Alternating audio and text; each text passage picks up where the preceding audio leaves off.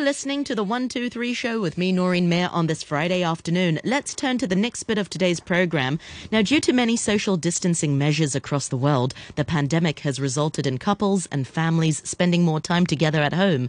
And not surprisingly, being in such close proximity for extended periods of time has resulted in higher stress levels. So this afternoon, we're talking about life under lockdown and some of the consequences of that. For comment, I'm delighted to be joined by Anna Fenton, the founder of Counseling Confidential. Anna, it's great to speak to you again. How are you doing?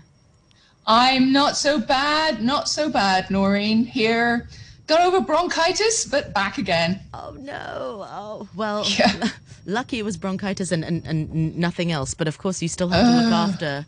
Well, yeah, because yeah, yeah. that might make people more susceptible to um, other more serious um, illnesses, um, which is why we're in the fourth wave uh, uh, here again. So, as we sort of enter the fourth wave of COVID 19 here in Hong Kong, I understand that you've been working uh, with individuals and people. Perhaps let's talk about some of the consequences of lockdown life.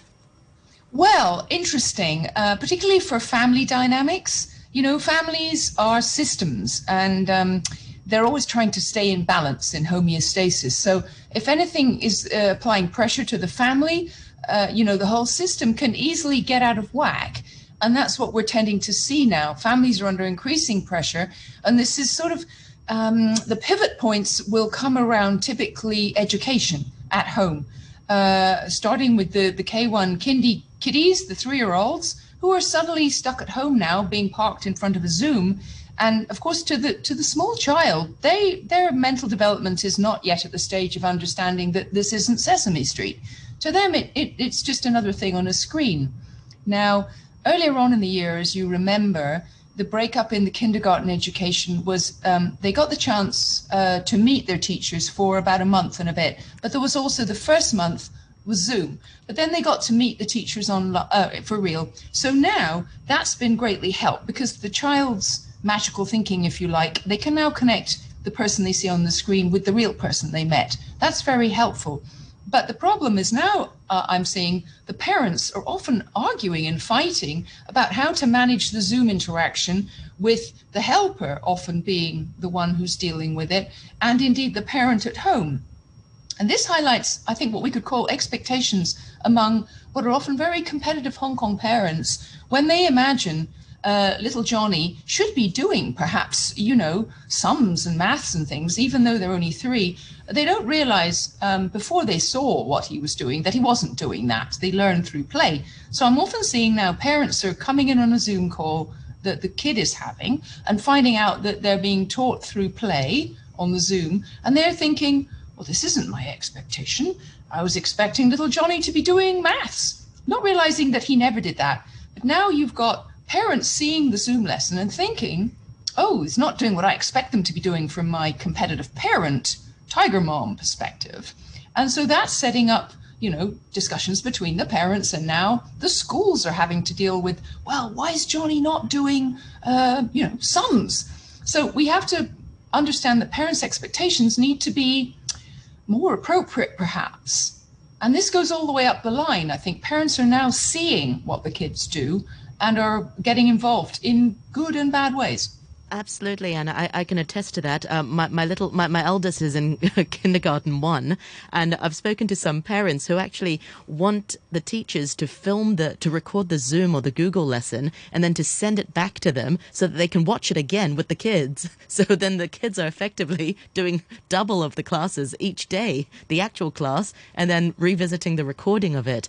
And where does this expectation come from? I mean, we were once students ourselves, and we were once children ourselves. Surely, you know, we remembered at three, we, we weren't learning maths um, through holding a calculator or doing sums. We, we also learn through play, sort of, I think. I think this goes right to the point of a certain. Uh, I don't want to pick anyone out here, but a certain type of Hong Kong parent who's highly competitive and success driven.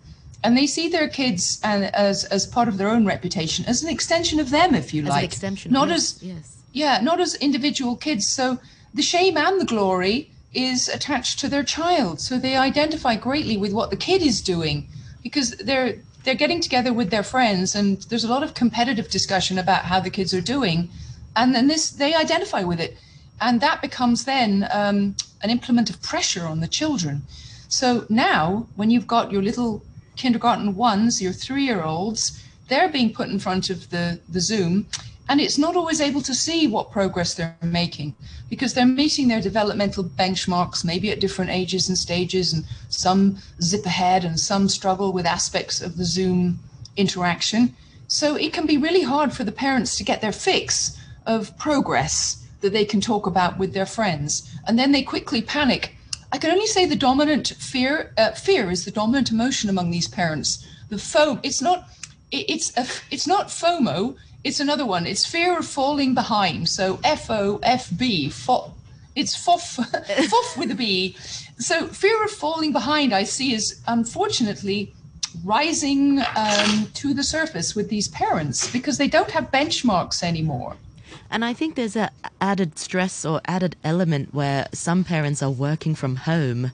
Um, so mm. they're seeing this happening and they're wondering, oh no, my kid's not at school, uh, not at school. They're falling behind and they've got the added stress of their own work. Um, also, and I think that initially there's that fantasy of working from home where you get to really get to spend more time with your children, but actually the other side of the coin is you get more stressed out, um, but by all of that.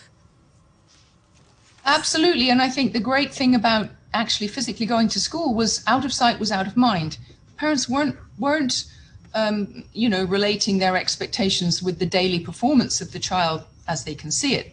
Now they're they're sort of monitoring it in real time and they're not really understanding what the child, a three year old's learning experience involves and I think many reports also talk about. The, uh, you mentioned just now that imbalanced life uh, um, at home, um, also. So it's led to sort of an increase of uh, domestic abuse and also substance uh, abuse as well. Um, can, Definitely. Can you talk about that, Anna? I, I know you oh, also work uh, with individuals abs- and families as well. Yes, absolutely. That this is where this is coming flying to the fore now. What we're seeing is I just take the Foreign Correspondents Club because I happen to, to have a close eye on what's going on there, is that the um, uh, the proportion of revenue from takeaway alcohol sales used to be 1%. Well, since COVID, it's now 10%. So people are, that's just an example of how people are drinking more at home and taking drink home with them, which I, I guess we didn't see before because many people did their drinking away from home. So the tensions of increased alcohol consumption at home probably don't need to be explained. Um, that is impacting directly on the, the kids in the family, but also the family members. So the parents. So we're now uh, having increased alcohol consumption at home and people really uh, upping their alcohol intake because you know they they don't do it by the glass at home they'd open the bottle and most people would finish the bottle and that's a new thing for many people who didn't have to deal with alcohol at home yeah. You mentioned um, substances. That's an interesting one. One of the uh, side effects of COVID has been that certain drugs like cocaine, which we would see typically arriving by commercial air, aircraft into Hong Kong, of course, the amount of commercial aircraft has uh, just dried up. So the ability for drug dealers to get their supplies of cocaine into Hong Kong has been severely impacted. Now, I think customs have done some great work and caught some cocaine imports uh, that have been coming in on shipments and in con- containers. But obviously, that's not the way that they normally do it. It's um, coming in on planes. So the supply of good quality cocaine has become really scarce. This has driven up the price at street level and also made it just really hard to get get your hands on. Now, I would see uh, a lot of youngish guys in finance, lawyers, particularly dealing with international the dreaded Zoom calls to Europe and to New York. Uh, they're normal. they would normally abuse, typically, abuse cocaine to keep them awake because it's a stimulant during very late night calls so they could be sharp on, say, calls to New York in the middle of what is the middle of our night. Now they can't get the cocaine. So we would now see them abusing ADHD drugs such as Adderall and Ritalin. Ritalin? Which act Yes, which act as stimulants. If you don't have an ADHD brain, uh, i.e., your brain goes at the normal speed, not too fast, um, then that has the effect of speeding you up because it affects uh, two neurotransmitters called dopamine and norepinephrine, which are stimulants, brain stimulants. So when you take um, Adderall and you have a normal speed brain, that causes you to be more, uh, less, shall we say, less risk averse, so more prone to taking risks, and causes sleep disruption, which, if you're trying to stay awake, is helpful. So we see abuse of these drugs. And That's for the first so time in Hong Kong, because I we're now seeing think- these have a street value, whereas they've had a street value in New York for a while. But we're now seeing Ritalin having a street value in Hong Kong. That's so interesting what you mentioned about the brain chemistry because you know we always thought Ritalin, you know, the ADHD drug, was something that sort of slowed down the minds a little bit, keep people more calm. But Oh, it does if you have an ADHD brain, which tends to go too fast and have attention, uh, you know, problems holding attention, and they tend to be super impulsive and to to work very speedily. Whereas the opposite, and, and that, and then the way Ritalin affects uh, those the the reabsorption of those neurotransmitters in an ADHD brain is to slow them down. But if you have a normal speed brain, it has the opposite effect, is my understanding, and speeds you up. So it's like a poor man's cocaine in a way. So, uh, out of curiosity, where are these people getting these Ritalin then? I mean, you mentioned just now it's hard to get cocaine because of air flight. So, where, you know, where's that influx of Ritalin and where are they getting their hands, uh, where are they getting it, a hold of the Ritalin? Well, some people, even as adults, have a diagnosis of ADHD and they would be prescribed Ritalin as adults. That's not common, however. Uh, but now people are able to get it from certain dodgy pharmacies that will just dole it out to you.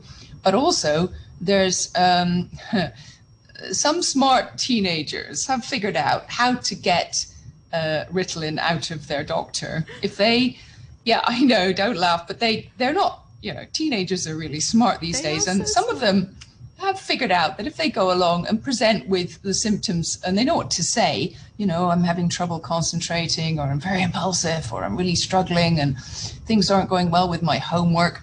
It's not too difficult to persuade a doctor to give you some Ritalin.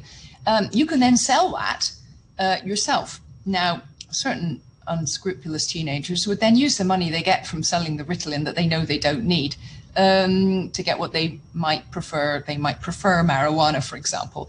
Of course, all this bypasses the the parent uh, portal in terms of the pocket money, so they're able to do a bit of creative um, entrepreneurship with the Ritalin. I'm seeing that not common, but enough to see that they're doing it. Well, interesting you mentioned sort of bypassing the, the parental portal, if you like. Let's talk about sort of a parent relationship with teenagers. Um, it's, it's never easy to parent a child, let alone sort of parenting a, a teenager. Um, with the pandemic, um, what sorts of added challenges ha- have you seen or have you heard? Well, it, they're turning to show up in my office with parents who are now having friction in their own relationship because of the good cop, bad cop dynamic, particularly as, as you said earlier, eh, one or both parents is usually not around that much. Now, the one that's not around that much is around much more and is starting to disrupt the normal uh, way of doing business at home. So they're now maybe, um, shall we say, being a little more concerned uh, with what the kids are up to. This takes the form uh, perhaps of interference in terms of how the kid sees it. And so you've now got, say, let's say mom is used to letting the kid do their thing and they just quietly get on with it at home. Let's say it's dad and he's now at home a lot more and he's going, well, you know, why are you gaming for hours and hours? And how do I know you're not gaming instead of doing your homework? And, you know, what's happening to your grades? And so the kids are now facing much more scrutiny in many cases. And mom, who never questioned the closed door and, you know, oh, I'm doing my homework, mom. Yes, dear, carry on. As long as the grades are good, I won't question that. Now dad is often, or mom, whoever is not the one usually there, is um, turning up. And in many cases, uh, going, how come he's allowed to spend five hours gaming? You know, is, is that normal? And so now you're facing parents who are now questioning this kind of stuff between each other. And again, teenagers sort of sitting there going, hmm, okay. And teenagers now with the internet, I think a lot of parents just let them go and don't control the hours that they're online. So parents are now scrutinizing that a lot more, trying to impose discipline, which in many cases is meeting uh, is unwelcome by the teenager, and that's meeting resistance. I suppose the, the, the line is quite blurred. You know, how do you know when your child is sort of doing online classes or doing project online with their classmates versus online gaming or, or other things? Because they're just sat in front of a screen. Unless you're sort of sitting there with them watching what's on the monitor, it's hard to know if they're just in their room what they're doing on their computers. Gosh, this is so exactly. stressful. And uh, well, you've gone right to the heart of it, really. I don't think that, that this generation of parents realize the highly addictive nature of all internet activities and how they really must um, discipline the kids into understanding that it's not healthy to spend relentless hours online, that you have to actually break it up into how many screen hours a day is healthy and balance this with physical activity for every reason from eyesight, you know, our focal length, if it's, we're not designed to sit and just do short focal length work. Our eyes are designed to also look at the horizon. Well, if you're just staring at a screen for seven hours straight, that's going to really affect your eyesight long term. Also, your concentration span. What we do is we train our brains to hop from file to file and thing to thing if we're just looking online. Whereas, you know, the idea of multitasking is a myth. Our brains don't concentrate that way we focus on one thing at a time and then we have to close it and then move to the next thing. So if we're constantly jumping between computer files and pages which are open, we're training our brain to just concentrate in short time lapses. Whereas we need to train our brains to be able to focus longer.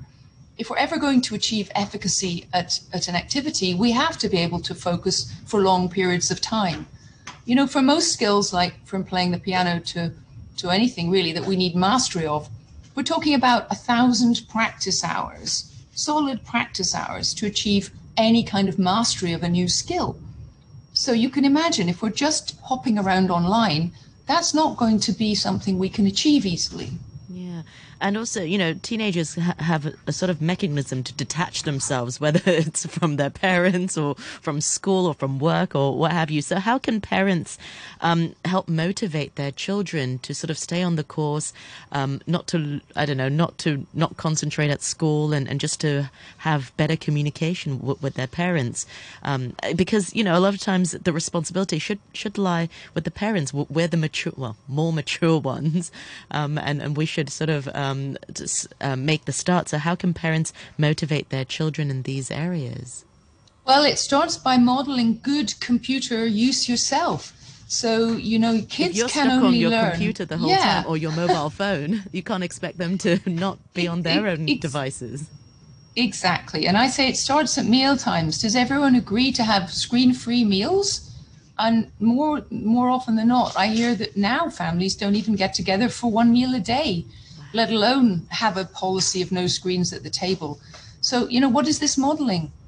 If, if dad is eating a sandwich while he's online um, and not coming to the table, then why is the son going to think that that's important? So it starts with parents modeling good behavior, starting with meals at the table and not having um, no phones and, and make that the rule parents have got to understand in many cases they've used the computer as the remote babysitter for too long now and the pacifier and the soother now they're paying the price.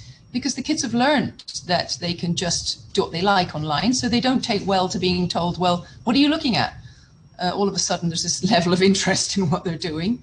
So if uh, parents have to actually play hardball on this and say no we have to start having accountability for the number of hours online.